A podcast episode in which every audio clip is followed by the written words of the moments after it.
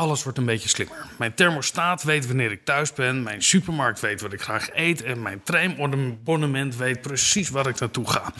En mijn telefoon kan mij precies vertellen hoeveel stappen ik vandaag heb gezet. En volgens mij zijn dat er vandaag nog 2000 te weinig. Dus ik zit op zo'n 8000 geloof ik.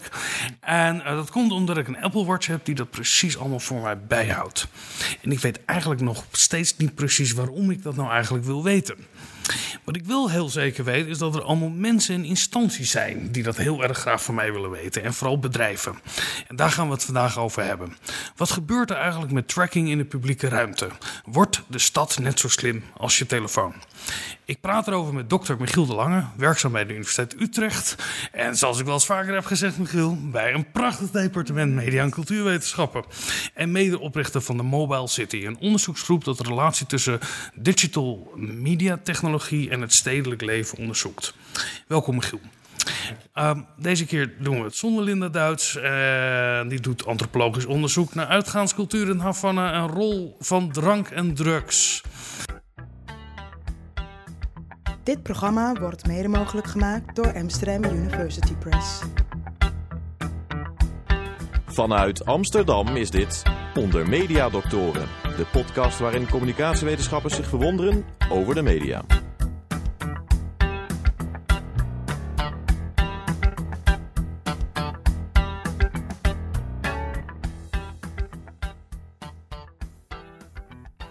Michiel, uh, ik heb je wel eens eerder met je gesproken over de wereld die er over 25 jaar uitziet en de rol van het digitale leven.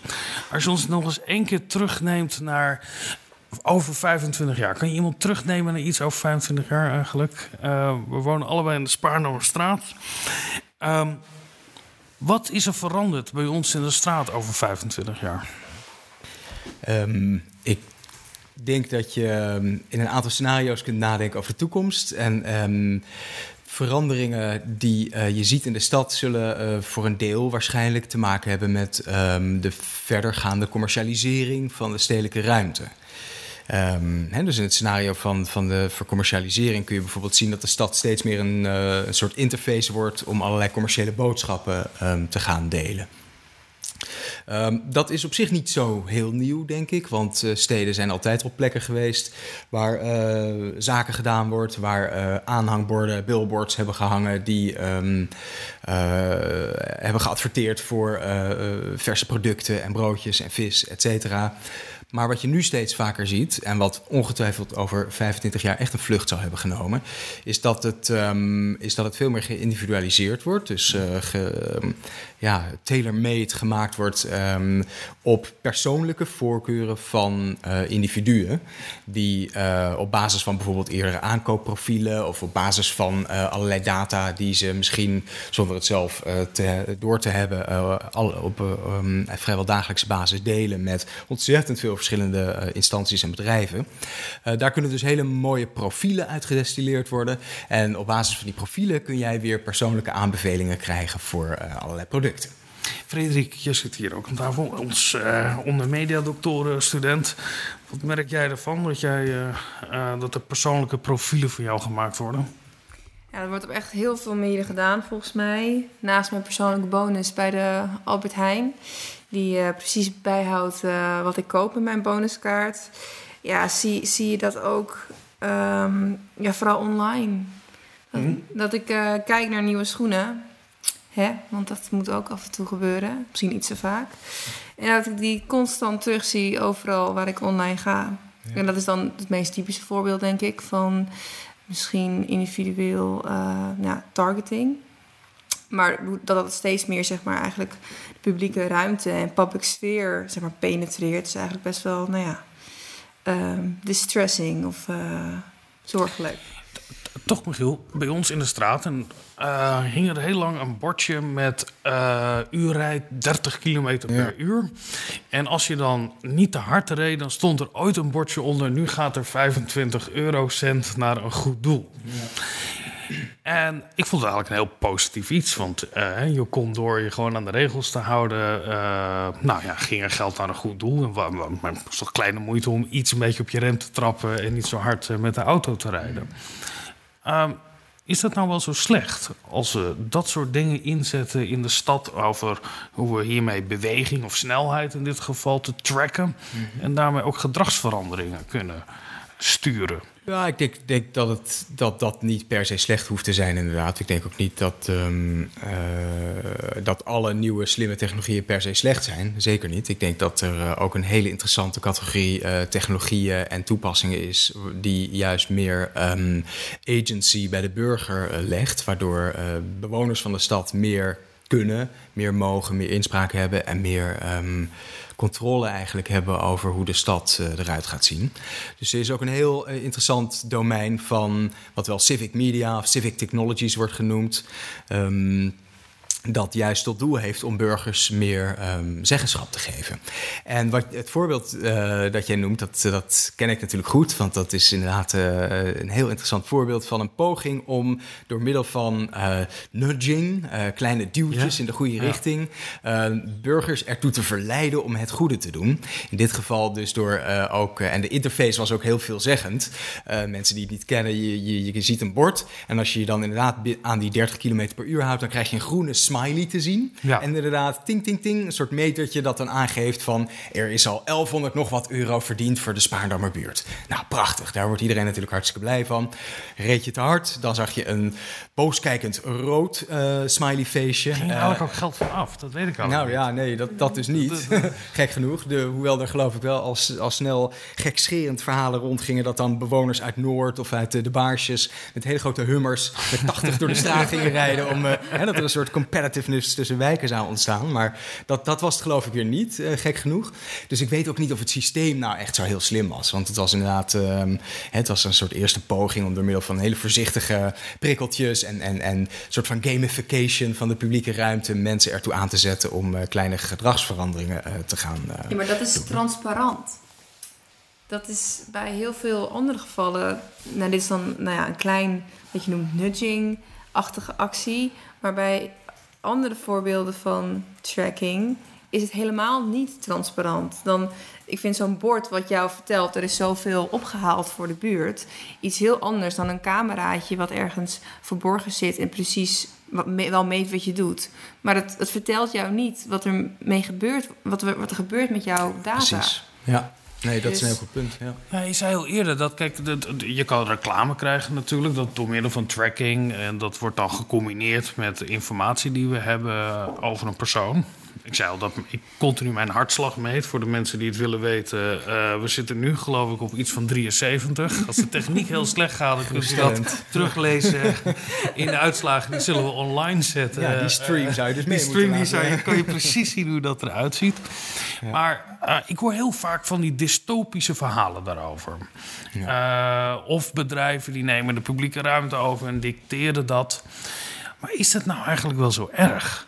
Is het niet ook heel mooi dat als jij uh, misschien wat ouder bent en je hebt wat iets meer straatverlichting nodig dan iemand anders, dat de lantaarnpalen zich daar een beetje op aanpassen? Of dat als jij een, als ik moet oversteken en het groene licht iets langer op groen staat omdat ik slechter been ben. Zijn er niet heel veel voordelen juist aan, aan hoe we de stad kunnen inrichten op deze manier? Ja, die zijn er natuurlijk wel. Uh, anders zouden er ook niet zoveel van die technologieën worden verkocht. Uh, want er zijn natuurlijk hele aantrekkelijke verhalen te vertellen over slimme technologieën die het leven in de stad um, efficiënter en veiliger en, en, en uh, op allerlei manieren beter zouden maken. Um, maar wat goed is voor de een is nog niet per se goed voor de ander. Um, dus wat goed is voor bedrijven uh, is natuurlijk om heel veel over hun klanten te weten te komen. Uh, maar dat hoeft nog niet per se goed te zijn voor, voor de klanten zelf. Um, een, een, bekend voorbeeld is natuurlijk dat als je in een bepaald postcodegebied woont... of als er iets meer bekend is over jouw uh, rijstijl... of over jouw, hè, jouw, jouw eetpatronen... dat dat voor verzekeraars bijvoorbeeld interessante informatie kan zijn. en de, die kunnen dan jou flexibel inschalen in bepaalde categorieën. Maar waarom is dat een probleem? Want als ik nou heel gezond leef, stel je voor ik rook niet uh, en ik, ik leef heel gezond. Uh, waarom zou ik dan zoveel meer premie moeten? Dan betaal ik dezelfde premie als voor iemand die, die wel een heel slecht leven leidt. We hebben toch eigenlijk heel veel systemen waarin je soms uh, gewoon meer betaalt op het moment dat je meer risico's neemt. Waarom zou het dan zo slecht zijn dat we dit soort systemen hebben waarmee dat een beetje gecorrigeerd wordt? Ja, kijk, dat, dat is denk ik voor een deel een, ook een, uh, een, ethische, morele en dus ook politieke uh, vraag. Willen we inderdaad naar een samenleving toe waarin um, eigenlijk de grondslag onder gelijkheid middels bijvoorbeeld instituties zoals verzekeringen of allerlei overheidsdiensten die in feite stoelen op het idee van solidariteit, namelijk dat de sterke schouders wat zwaardere lasten dragen.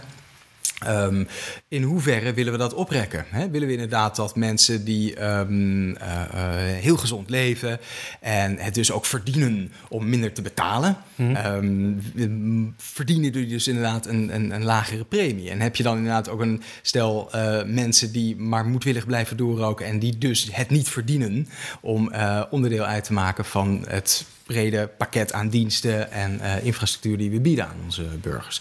En ik denk dat dat uiteindelijk is, is een normatieve hè, stellingname die je daarin moet nemen en een politieke kwestie ook, hoe je gelijkheid in de samenleving wel of niet wil bevorderen. Ja, maar over gezondheid, dat is, hè, dat, dat, dat, daar, daar kun je niet nadenken over collectieven, maar als het nou gaat over rijstijl, uh, waarom niet iedereen een klein GPS-computertje of dingetje in de auto hebben? En als jij gewoon een noodware hardrijder bent, ja, dan moet je toch gewoon meer premie betalen. Dan, dan ben je, heb je toch ook meer risico in het verkeer. Ja, vind ik ook. Waarom zouden. Wat, wat is het bezwaar dan daartegen dat je Um, weet ik verzekeringspremie Nee, ik weet, ik weet ook niet of daar dan per se een bezwaar tegen is. Want dat lijkt me inderdaad wel iets waar je uh, van kunt zeggen. En, en nou spreek ik natuurlijk meer met een politieke uh, voorkeur. Maar je kunt natuurlijk wel zeggen van mensen die moedwillig dat risico nemen... die moeten daar inderdaad, die moeten ook maar op de blaren zitten. Uh, maar ik denk wel dat er wat meer... Hè, als je nog even, voordat je direct in het normatieve debat... van moeten we mhm. dat goed of slecht vinden... en, en ik denk dat het wel belangrijk is om nog eerst eens even goed te... Um, te begrijpen wat er nu uh, precies speelt. En ik denk dat, um, dat het ook wel um, belangrijk is om het punt wat jij net al aanstipte, Frederik, over dat um, je weet eigenlijk niet precies wie er meekijken. Hè? Het is vaak zo intransparant. Ik denk dat dat wel heel belangrijk is. Want uh, je kunt inderdaad zeggen, nou, je rijdt door de Spaarndammerstraat en jou, uh, je krijgt inderdaad uh, een, een, een, premietje als je je keurig aan de snelheid houdt. Maar wie zegt je, wie, bij wie komt die, komt die informatie terecht? Wordt jouw nummerbord gescand? Hè? En wordt dat dan ook weer gekoppeld aan jou als individu?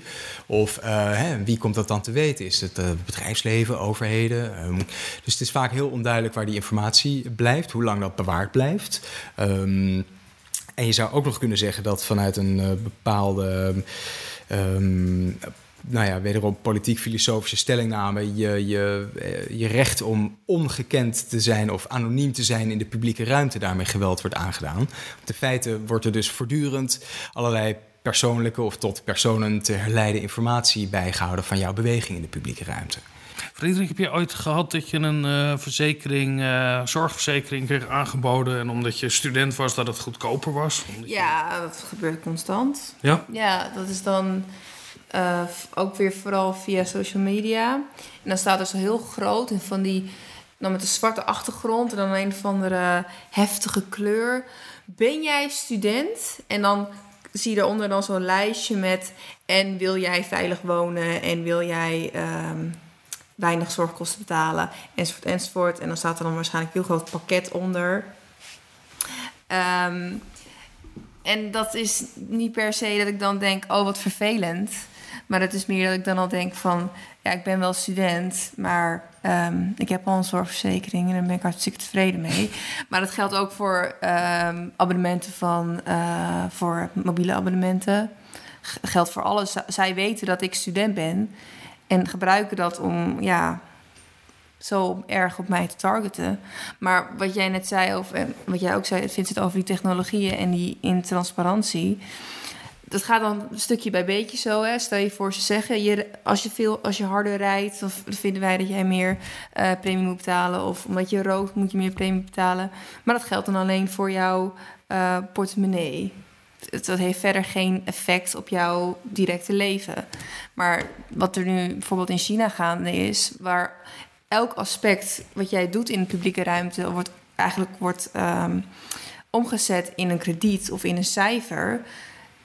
Dat, dat heeft directe impact op het feit dat jij geen huis je moet even uitleggen hoe dat zit. Want in China heb je een Ja. soort, soort credit systeem waar je plussen en min op kan krijgen. Bij goed gedrag krijg je meer plus, waardoor je bepaalde rechten hebt. En als je slecht gedrag wordt bestraft, eh, zodat je bepaalde rechten niet meer hebt. Ja, dus wat er dan, wat daar gaande is, dat ze al die kleine technologieën waar wij het nu over hebben en waar hoe zo'n smart city dan zich zeg maar evolueert, is dan zeg maar een soort van gecombineerd in één groot eh, eh, systeem, wat eigenlijk eh, jouw jouw doen en laten eigenlijk bepaalt. En waardoor je dus eh, eigenlijk een soort van ehm, ja, Orwelliaans, eh à la Black Mirror, eh, een serie van Netflix, eh aflevering krijgt. Michiel, er- we hebben het nu over goed en slecht gedrag. En, en, en het voorbeeld van slecht gedrag is misschien wel eh, misdaad. Ehm, de stad en misdaad en, en, en tracking, dat neemt een grote vlucht. Ehm, toch heb ik jou ergens horen zeggen... ja, die data die je daarmee kan verzamelen... is niet alleen maar informatie, dat produceert ook kennis. Weet je nog dat je dat hebt gezegd? En Ik wat dat, bedoel je eh, daarmee? Ik heb dat op verschillende momenten gezegd. En ehm, kijk, je hebt eh, in verschillende steden heb je zogenaamde misdaadmeters, of in het Engels ook wel crime maps genoemd, waar je dus op mooie interactieve kaarten kunt zien welke buurten. ehm, of laat ik het zeggen, in welke buurten wat voor soort misdaad voorkomt. Eh, de suggestie daarvan is, is dat ehm, je kunt zien welke buurten daarmee veilig of onveilig zouden zijn. En eh, dat lijkt in eerste instantie natuurlijk heel interessant en ook heel fijn om te weten, want dan weet je waar je wel of niet s'avonds avonds moet rondlopen. Ehm, en tegelijkertijd is dat niet alleen maar een eerlijke eh, representatie van ehm, de vraag: is het hier veilig, ja of nee? Het produceert ook een realiteit, het construeert ook een bepaald. ehm, een bepaalde realiteit of een bepaald effect. Namelijk dat mensen dan bijvoorbeeld misschien een bepaalde buurt gaan mijden. eh, puur op het vanwege het feit dat daar eh, bepaalde vormen van misdaad die eh, makkelijk te registreren zijn, ehm, heel veel voorkomen. Andere vormen van misdaad misschien die veel moeilijker te tracken zijn. Witteboordencriminaliteit of huiselijk geweld. Ja, het is helemaal niet hè? zo erg om naast een, een belastingfraudeur te wonen. en, en, maar in een straat te wonen waar veel overvallen zijn, dat vinden we wel heel vervelend. Dat is zo, maar ga je dan, als je die buurt gaat mijden, dan kan het zomaar zijn dat zo'n buurt dus nog veel meer, ehm, eh, eh, hè, dat, dat het een zelfversterkend effect heeft. Dat ja, zo'n een buurt spiral naar als, beneden eh, je. onguurder bekend komt te staan Ja. en dat niemand er meer wil komen. Dat je no-go zones creëert op basis van die, van die, van die kaarten. Maar dit is een beetje een kip of het ei verhaal. Eh, want die, die misdaad die ergens plaatsvindt, eh, die wordt geregistreerd. En omdat het geregistreerd wordt, wordt het ook gezien als een misdadige wijk. Dat is dan toch. Hoe, hoe, wat, wat is daar het probleem dan van? Nou ja, ik denk dat de, Want is het alleen maar registratie? Of zeg je ook van ja, het, het, het is ook de gewilligheid van mensen om aangifte te doen, bijvoorbeeld? Precies, dat kan het zijn inderdaad. Dus dat Eh, kan meespelen in Dus sommige dat je een, daarin een, Ja. een, een, een vertekening krijgt. Dat sowieso. Ik denk dat dat eh, eigenlijk iets is wat je in dat soort crime maps eh, nooit terugziet. Namelijk welke vertekeningen en welke ehm, eh, biases zitten er besloten in die representaties, in die, in die kaarten. En dat geldt denk ik voor heel veel datavisualisaties en voor heel veel ehm, domeinen die door middel van data eh, nu worden eh, ontsloten. Dat er zitten altijd processen van dataverzameling achter. Eh, en dat zijn nooit neutrale processen. Eh, en ook de processen van dataverwerking en het, eh, door middel van algoritmes bijvoorbeeld weer bepaalde voorspellingen gaan doen op basis van die data. Ook dat zijn voorgeprogrammeerde ehm, eh, algoritmes en soms zijn het zelflerende algoritmes en dan wordt het helemaal in sommige gevallen een zelfversterkend effect. Dus ik denk dat het heel belangrijk is om. ehm, eh, er zit zeker potentie in, hè? dus ik ben er wederom niet zo van om bij voorbaat te zeggen, nou het is slecht, dus we moeten dat allemaal niet willen. Maar ik geloof wel dat het belangrijk is om kritische vragen te stellen bij eh, wat voor soort data en wat voor soort kennis produceren. pro- produceren. Ja, er zit ook wel een weging in dat bepaald soort misdaad altijd als bedreigender wordt gezien. Wat we net eigenlijk ook een beetje zeiden. Eh, wat, wat veel kwalijker is voor de publieke ruimte eigenlijk, of de ervaring van de publieke ruimte, dan nou ja, fraude of, of eh, dat soort eh, eh, eh, misdaden. Je zei al dat het alles valt of staat ook een beetje bij. Er zitten twee aspecten in. Aan de ene kant moeten we informatie tracken. Dus we moeten weten wat mensen doen op welke plek. En dat moeten we koppelen aan, aan, aan grotere databases. En Tom die is voor ons naar Amsterdam CS gegaan. En die heeft daar een wandeling gemaakt.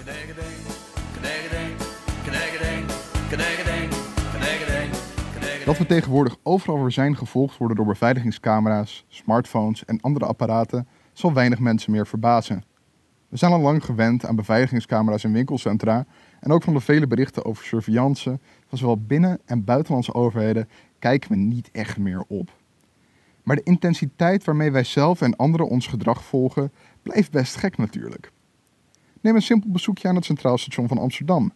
Een nachtmerrie voor mensen die hun privacy op prijs stellen. Na binnenkomst in de hal moet je je al snel inchecken met je OV-chipkaart. Dat is prettig voor de NS, want die weet hierdoor precies waar je nu bent en als je je later weer uitcheckt op je bestemming, waar je naartoe bent gegaan. Nu gaat de NS volgens sommige privacyactivisten zelf al niet zo lekker om met die data, maar overheidsinstanties zoals de dienst uitvoering onderwijs vraagt die gegevens met enige regelmaat op om fraude op te sporen. Terwijl dat eigenlijk een beetje illegaal is. Als je doorloopt de hal in, worden we natuurlijk gelijk gevolgd door de beveiligingscamera's van ProRail. De beelden hiervan mogen tot vier weken bewaard worden. Nou, de trein gaat pas over vijf minuten, dus je haalt nog even snel een kop koffie bij de AH zonder bemande kassa's. Omdat je hier alleen kan pinnen, geef je de bank en meerdere veiligheidsdiensten hier een inkijkje in je uitgavenpatronen. Als je pech hebt, loop je vervolgens ook nog eens langs een nieuwe reclamezuil. Dat is pech, omdat er in die zuilen kleine cameraatjes verstopt zitten die analyseren hoeveel en wat voor mensen daar voorbij komen. De software in die zuilen kan zien of je man of een vrouw bent en wat ongeveer je leeftijd is. Zo kunnen ze zien wat voor reclame het effectiefst is en voor wat voor mensen.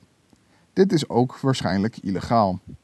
Ondertussen ben je trouwens de hele tijd gevolgd door de wifi en bluetooth trackers van de NS die overal op het station hangen. Dus snel die trein in, want daar word je gelukkig alleen maar door de gratis wifi gevolgd.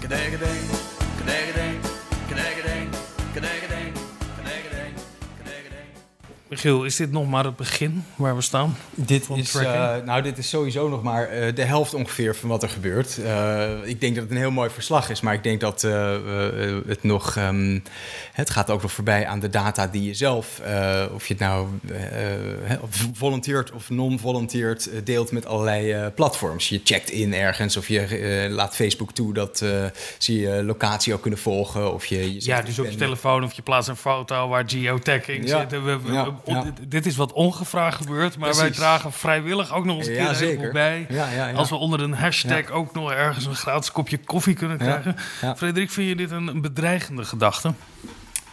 Ehm, het hangt er helemaal af welke context je dat, dat vraagt of ziet. Nou, als je daar op eh, centraal loopt en dat je denkt van... nou ja, de, de, de- deze sporen die ik hier nalaat, die worden nooit meer uitgewist.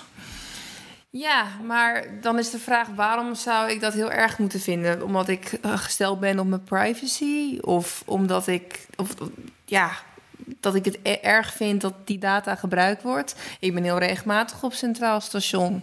Ja, dat ik dan misschien als ik daar ben wat meer advertenties krijg voor eh, eh, een colaatje die ik vaak bij de AH krijg. Ja, ja, dat is gewoon voorspelbaar ja, online gedrag van mij.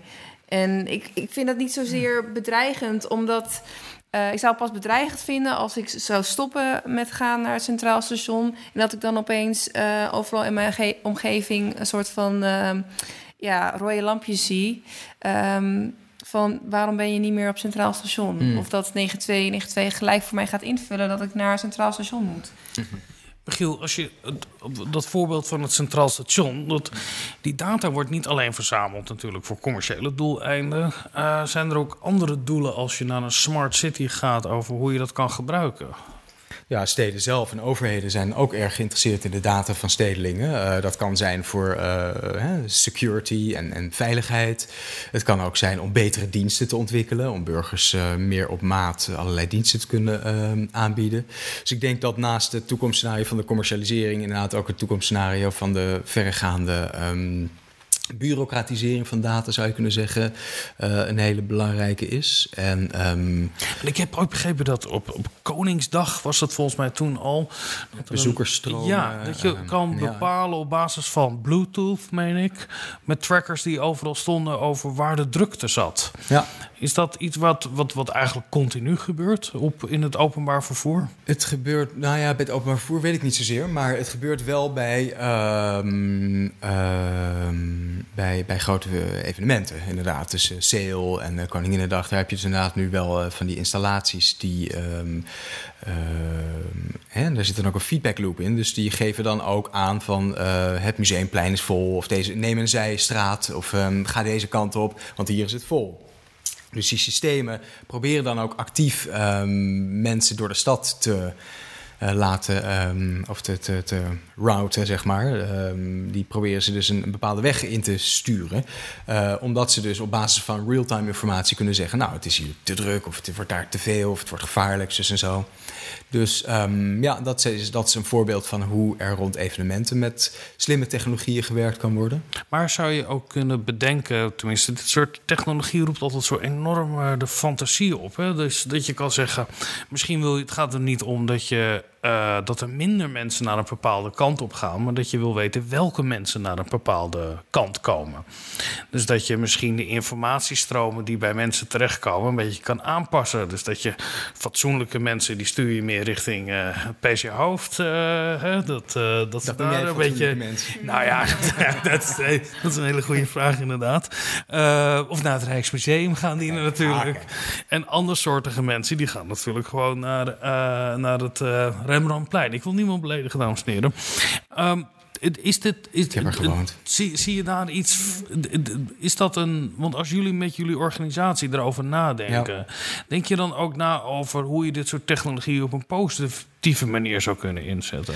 Ja, precies. Ik denk inderdaad dat, dat daar ligt voor mij ook de grote kans. Hè? Dus je kunt, het is heel uh, verleidelijk om inderdaad, uh, en dan wordt, is natuurlijk de, de, de trope van de toekomstscenario's natuurlijk altijd mooi. En China is natuurlijk ook zo'n trope die altijd van de plank wordt getrokken om uh, te, lekker te gaan speculeren over wat er allemaal mis kan gaan, of wat er allemaal erg aan is of eng aan is.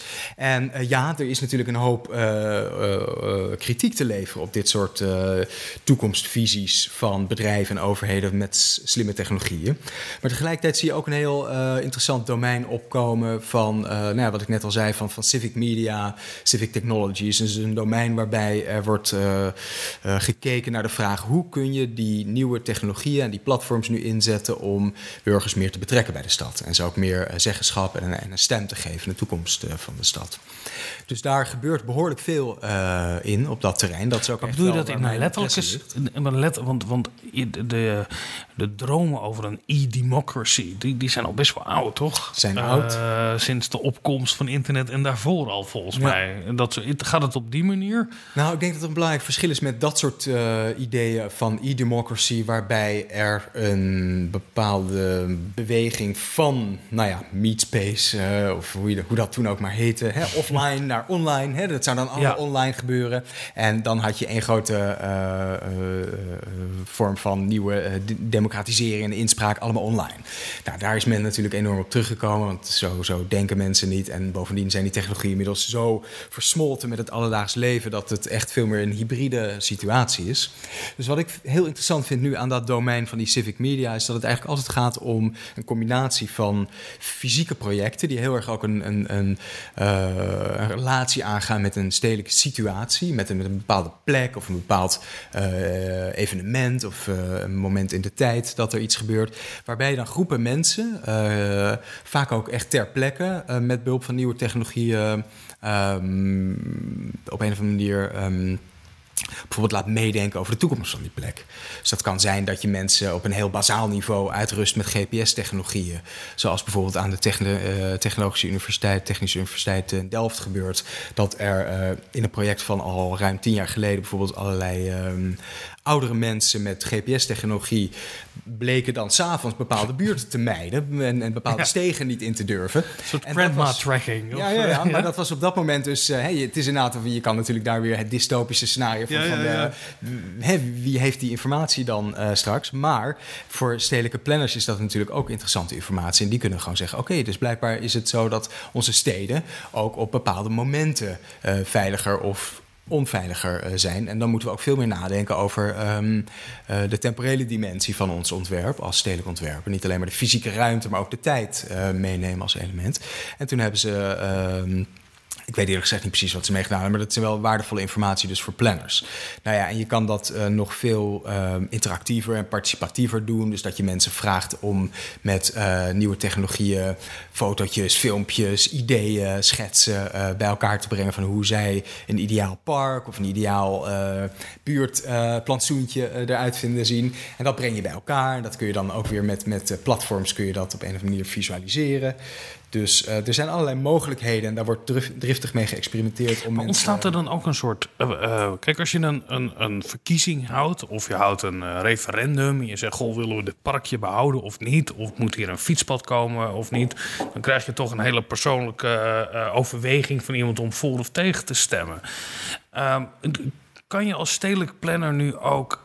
Eh, beter de stad zodanig inrichten dat je mensen beter kan sturen in dat wat goed voor ze is. Ik wil eigenlijk op een hele. Ik kan me zo goed voorstellen dat als je die informatie hebt, dat je ook keuzes kan maken waar mensen, als je ze zou vragen. Hier zitten we niet op te wachten. Maar dat je weet als stedelijke planners, dit is beter voor de mensheid. Kijk, die pretentie heeft eh, het veld van urban design en van de planologie altijd wel gehad. Het idee van wij hebben een, een, een bijna een, een soort goddelijk perspectief op wat goed is voor de mensen. Ja, en wij ja, gaan eens de- even ervoor zorgen dat de stad een fijne, veilige, schone eh, plek is eh, voor. ehm, en dat is, dat Dat is is een lange traditie. Een hele lange traditie in de die, planologie die, eh, op eh, Houseman en wat ja, dan ook. ja, absoluut. Die vooral voor de mensen bepalen wat goed is. En wat, wat volgens mij nu dus juist zo interessant is aan dat veld van die, eh, van die ehm, civic media, is dat het niet alleen maar voor, maar ook door de mensen ehm, nu bepaald kan worden. Ehm, dus ehm, het gaat er. Ik denk dat in een toenemende mate, en ik heb dat echt van dichtbij gezien, omdat ik heb samengewerkt met eh, een architectenbureau in een eh, vrij langdurig project dat heette The Hackable City. Ja. En eh, zoals die naam al een beetje suggereert, is het idee dat de stad als het ware hackable kan worden gemaakt door nieuwe technologieën. En dat je dan ook ehm, andere mensen hebt die als het ware aan de knoppen kunnen zitten van hoe een stad werkt. En dat woord hackable heeft voor sommigen een, een, een cri- criminele connotatie. Maar van oorsprong is die term hackability of, of hacking is eigenlijk enthousiaste softwareprogrammeurs of computerprogrammeurs. Dus die analogie van eh, hackercultuur uit de wereld van eh, de, de eh, computing wilden wij ook gaan onderzoeken in een stedelijke context. En kijken hoe kun je die technologieën inzetten om eh, nieuwe doelgroepen te betrekken bij de stad. Op een andere manier ook inspraak te geven. En wat betekent dat dan ook vervolgens weer voor de rol van de professional? Die moet inderdaad wel een beetje van die troon af en van het idee van hé, hey, we hebben de touwtjes in handen en wij kunnen, wel eens even heel mooi bepalen voor de mensen hoe de ideale stad eruit ziet. Ehm, en wat ik zag van dichtbij is dat eh, in de wereld van de architectuur er eigenlijk veel meer bescheidenheid is over hun rol. Ehm, en dat die rol ook heel ehm, Van de architect of van de van de architect en de, en de planoloog inderdaad, ehm, en stedenbouwkundige. En dat ze veel meer aan het nadenken zijn over hoe kunnen we nu op slimme manieren met die zogenaamde slimme technologieën eh, eigenlijk ook de slimheid van de gewone burgers eh, aanboren en hun laten meedenken in het werk dat we doen. En daarmee ook de legitimiteit van allerlei beslissingen te kunnen vergroten. Volgens mij heb jij ook een achtergrond in antropologie, toch? Klopt. Zou je jezelf dan ook een digitaal antropoloog noemen? Anderen doen dat vooral, maar ik heb dat zelf nog niet zozeer. eh Nou, Max sprak in ieder geval met een digitaal antropoloog.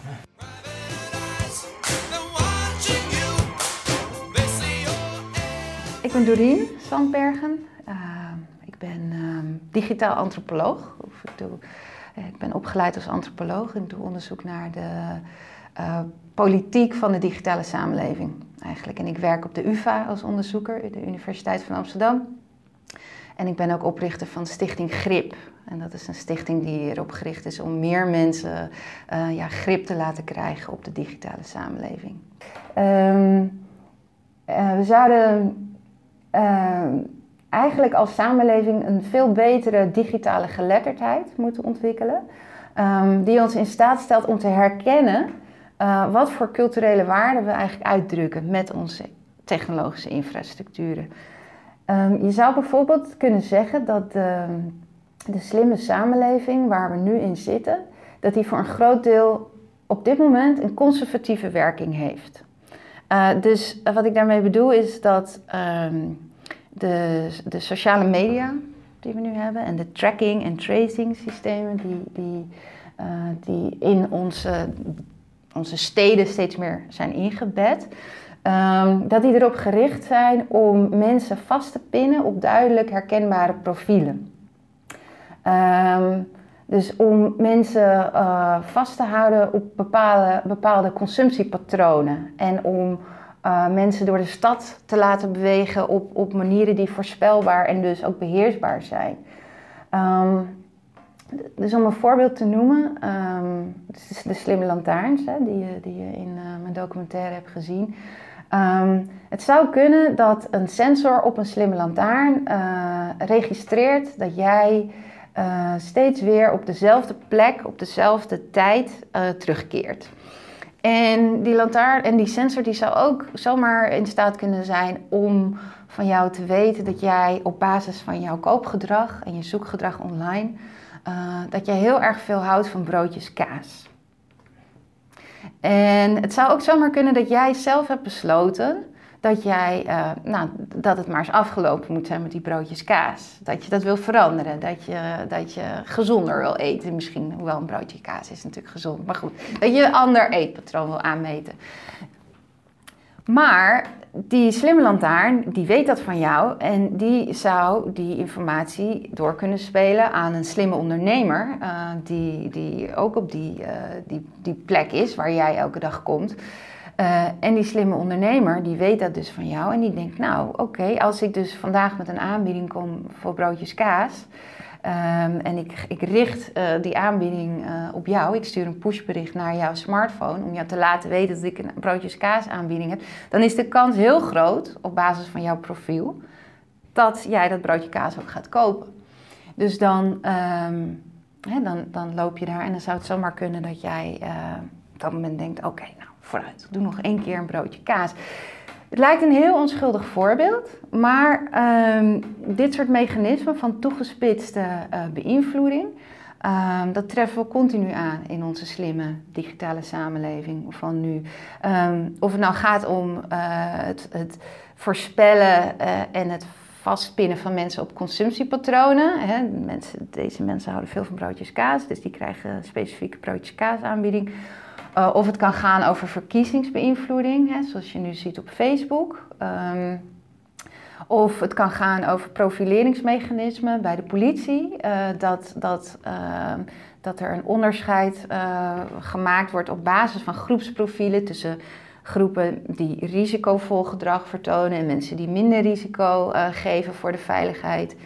Um, zodat je als, als politiemacht uh, je meer gaat richten op bepaalde groepen mensen in de samenleving, waardoor dus ook bepaalde groepen vaker gearresteerd worden. En snap je wat ik bedoel? Dan krijg je een soort feedback uh, loop waarbij je bestaand gedrag, bestaande patronen um, um, ja, in stand houdt. En, en, en het, het probleem hierbij is, is dat, we, dat we ons dus als samenleving blootstellen aan beïnvloedingsmechanismen um, waarbij uh, belangen een rol spelen die je zelf niet echt onderschrijft of zelf niet echt daarvoor hebt gekozen. Dus dat zijn op dit moment vooral kapitalistische belangen of overheidsbelangen, hè, gericht op het, op het uh, faciliteren van veiligheid en efficiëntie. Um, dus dat, dit, dit, dit lijkt te gaan over privacy, maar het gaat eigenlijk over een veel groter vraagstuk. Het gaat over vrijheid, het gaat over um, macht. Het gaat over de vraag uh, hoe we de waarden die we hier omarmen, of dat gaat over vrijheid van denken, vrijheid van expressie, uh, vrijheid om daarin te mogen veranderen. Uh, hoe we die terug laten komen, die openheid in de digitale infrastructuren om ons heen.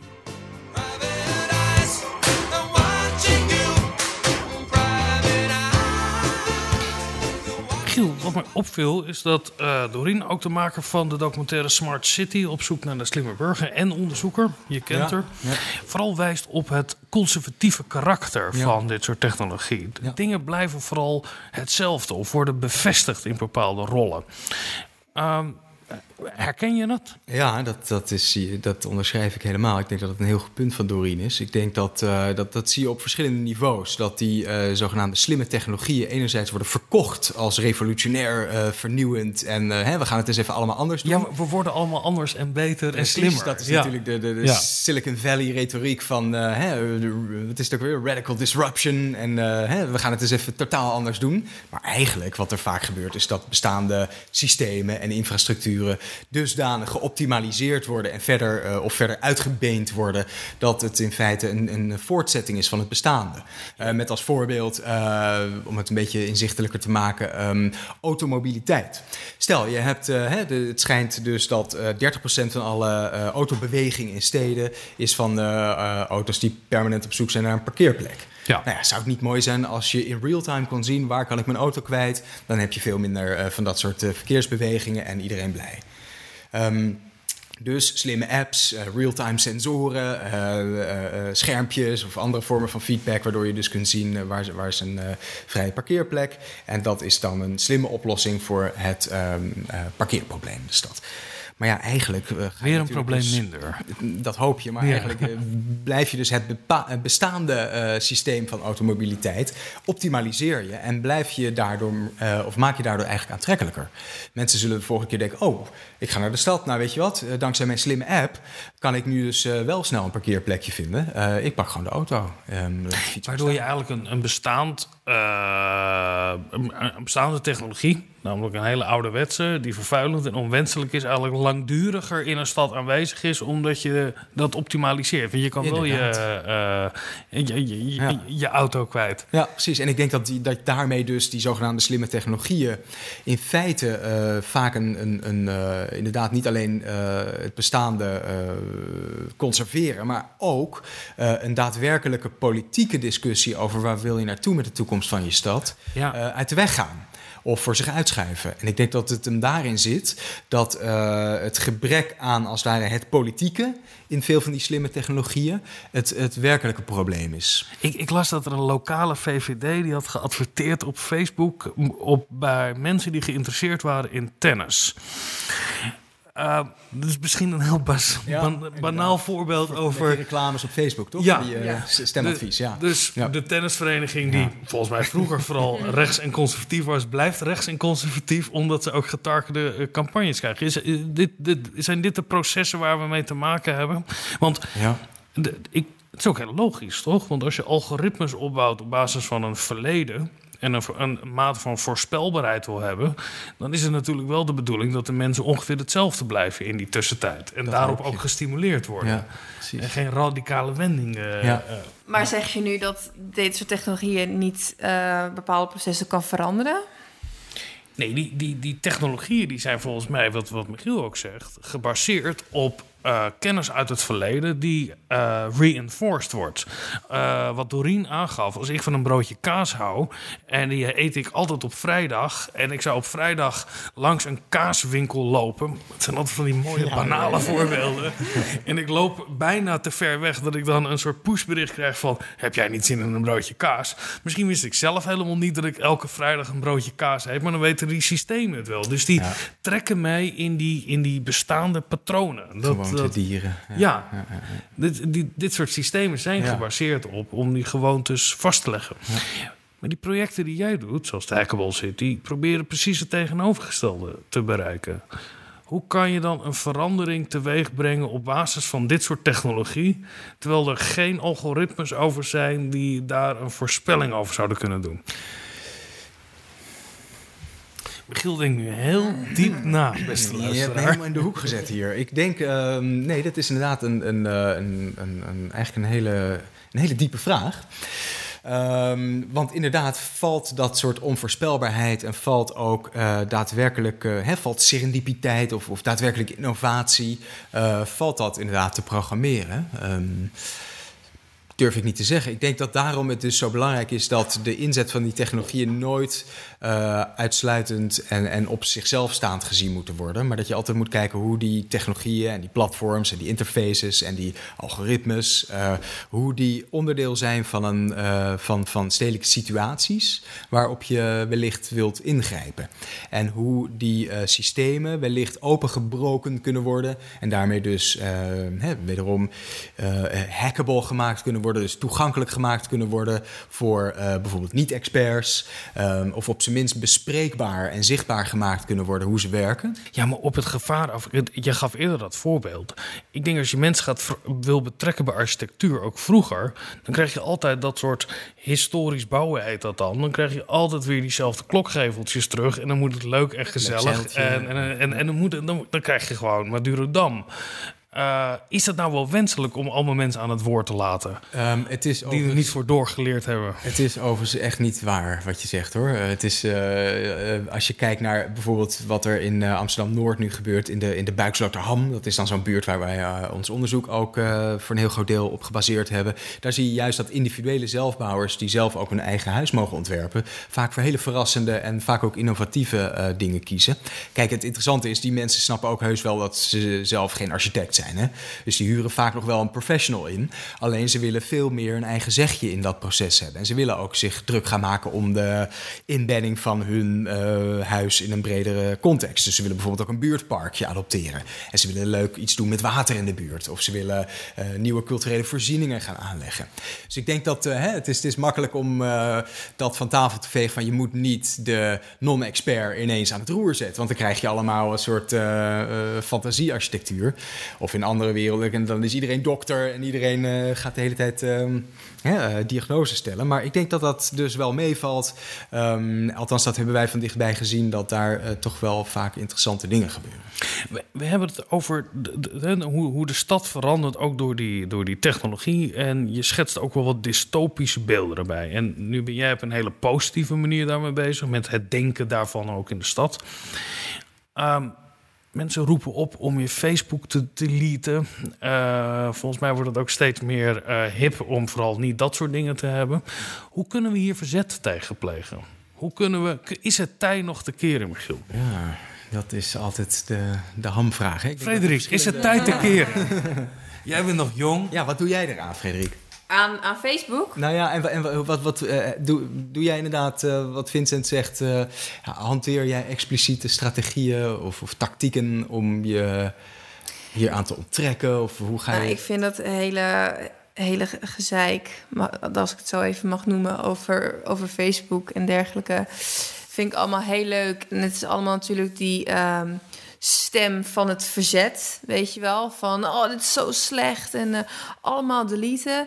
Maar ja, als, als bijna de, nou ja, niet de helft, maar misschien, weet je wel, uh, meer dan een uh, miljarden gebruikers van Facebook. Um, als, als, ook al zou een, een miljoen mensen hun profiel verwijderen. Denk je echt dat al die andere miljarden mensen dat ook gaan doen? Ik bedoel, sommige mensen die zitten continu in hun vrije tijd op Facebook. dit, dit schreeuwt bijna om een Godwin, maar dat ga ik niet doen. dat, hè, 79 miljoen Duitsers stemmen op ja. De, denk jij dat er een omkering het kan, mogelijk hè? is? Er zijn natuurlijk wel, hè, het kan inderdaad een soort neerwaartse spiraal. Toch al een tijdje dat, dat, mensen off the grid en dat, ja, dat, precies. Dat soort tendensen heb je. Kijk, ik denk dat er in, in grove lijnen een stuk of drie, vier strategieën zijn om, om inderdaad hier tegenwicht aan te bieden. De meest radicale is natuurlijk een, een totale have not en want not attitude. Van ik ga daar niet aan meedoen. Ik ga inderdaad al mijn social media accounts deleten of ik word niet lid van iets nieuws. Ik ga ook uh, niet meedoen met al die flauwekul van een uh, Apple Watch of een Fitbit of andere tracking uh, devices. Michiel, kijk nee, nu jaloers nee, nee, naar mijn Apple Watch. had ik er maar een. Uh, dus dat is het, het niet willen. Hè? Het doelbewust niet willen of uh, inderdaad uh, al dan niet tijdelijk in retraite gaan, zoals ook wel schijnbaar steeds populairder wordt, waarbij je dus je, je devices bij de deur inlevert en gewoon een aantal weken off the grid gaat. Um, een tweede strategie. Of meer en daarna soort, dan lang over Instagram. En daarna hoop je dan maar ja. inderdaad ja, ja. dat dat ook beklijft. En je vertelt Renate een mooi verhaal over op Instagram of een ander platform.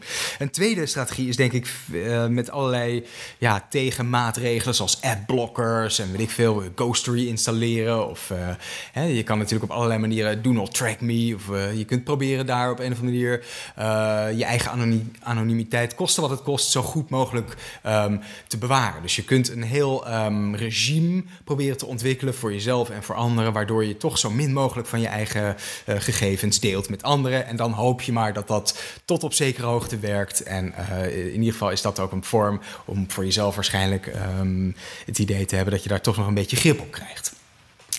Ik denk dat, um, dat uh, een, een, belangrijke derde uh, die vaak ontbreekt, is dat er ook aan de institutionele kant heel hard. Ja, we hebben net een referendum gehad. Ja, je ziet het, het bewustzijn daarover groeit. Ja, exact. Is er niet een, een grotere maatschappelijke beweging denkbaar die dit, dit een halt toe gaat roepen?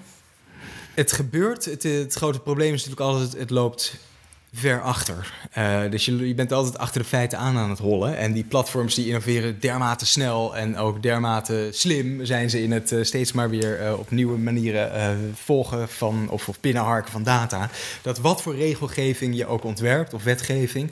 je loopt altijd een beetje achter de feiten aan. Maar neemt niet weg dat dat in ieder geval een belangrijk signaal is. En dat je uh, daarmee toch wel een uh, belangrijk tegenwicht kunt bieden. Dus mijn hoop uh, ligt toch vooral ook wat meer aan die kant van uh, wet en regelgeving en van, van governance. En dus het, ik denk dat op individueel niveau er niet zo heel veel aan te doen is, maar op het collectieve of publieke uh, niveau van we willen bepaalde publieke waarden als samenleving willen we uh, behouden of, of versterken of zorgen dat dat niet teloor gaat.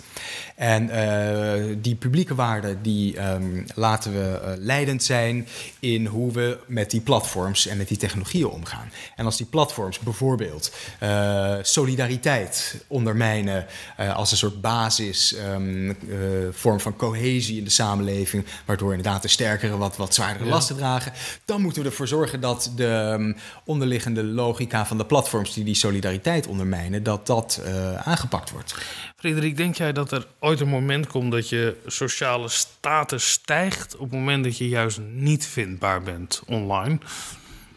Nou, ik denk dat het wat bij die eerste strategie ook naar voren komt, is het is een soort van hip om tegenwoordig tegen te zijn.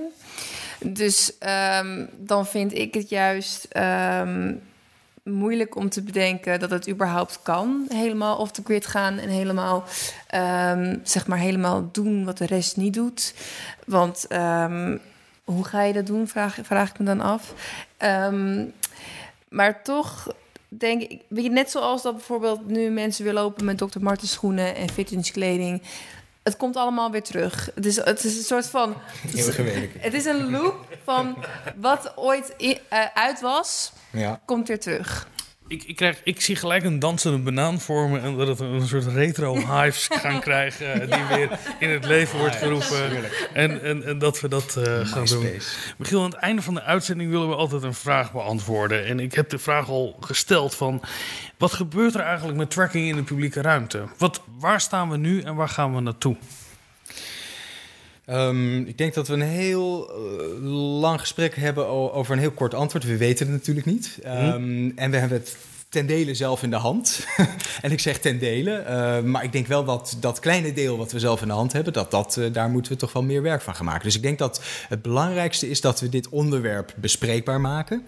Dat we het ook op een of andere manier uh, op de politieke agenda weten te krijgen. Want ik geloof toch wel dat dat uiteindelijk de krachtigste manier is om ons daarin te laten horen. Dat hoeft echt niet alleen maar via de reguliere gebaande politieke wegen, maar we kunnen ook zelf met allerlei not-for-profit organisaties. Hè, kunt lid van Bits of Freedom worden. Um, hier een beetje gratis uh, reclame.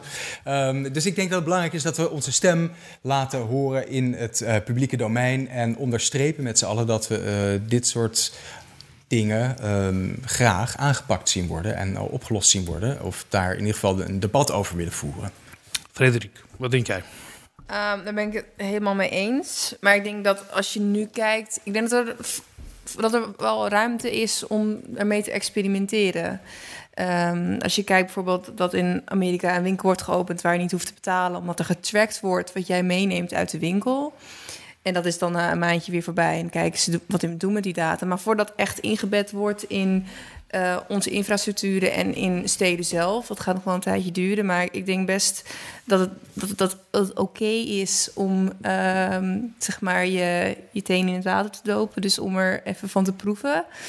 Um, maar ik denk dat het zeker nu met het referendum en dat het nu, dat het nu een soort van happening is in, in de samenleving, dat dat zeg maar de eerste stap is. Ja, ik denk helemaal niet. Ik, denk, ik zat te denken, zou dit de zure regen zijn van deze generatie? Hè? Kan je de zure regen nog herinneren? De grote, ja, weten jullie nog wat zure regen is? Zie je, ik krijg hier echt hele vage, glazige blikken voor me. Zure regen, dat is alleen iets voor mensen van 40 en ouder. Nee, de hele wereld zou eraan onderdoor gaan. En dat herken ik hier ook wel een beetje in. Kijk, Hè, dat, dat, er is ja. een, het, het idee wat van zou kunnen zijn, is misschien altijd erger dan wat er gaat gebeuren. Maar wat ik, heel, wat, wat ik interessant vond in wat Doreen zegt, wat jij ook zegt, is dat het zo'n enorme herbevestiging is van bestaande patronen. Ja. En dat gevolg is misschien nog wel veel enger. Dat Ja. eh, de veronderstelling is dat er iets verandert, maar eigenlijk het enige dat verandert is de manier hoe de dingen hetzelfde blijven.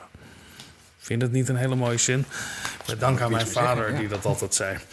Dit was aflevering 70 van Onder Media Doctoren. Dank u wel dat u luisterde. En dit is dan altijd een moment dat wij aan u vragen of u zich weer eh, heel veel sterren geeft. Of dat u ook op uw Bluetooth eh, het, het, de naam, als u daar Onder Media Doctoren luisteren. Of maak uw wifi-netwerk. Zeg, luister meer Onder Media Doctoren.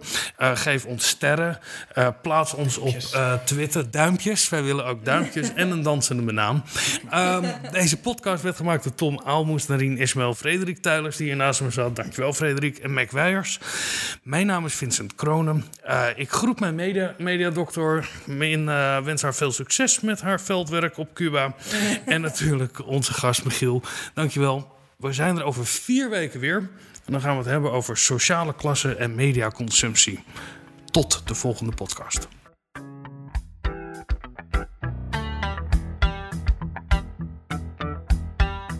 Onder Mediadoktoren is een podcast van Vincent Kronen en Linda Duits. Meer informatie vindt u op ondermediadoktoren.nl.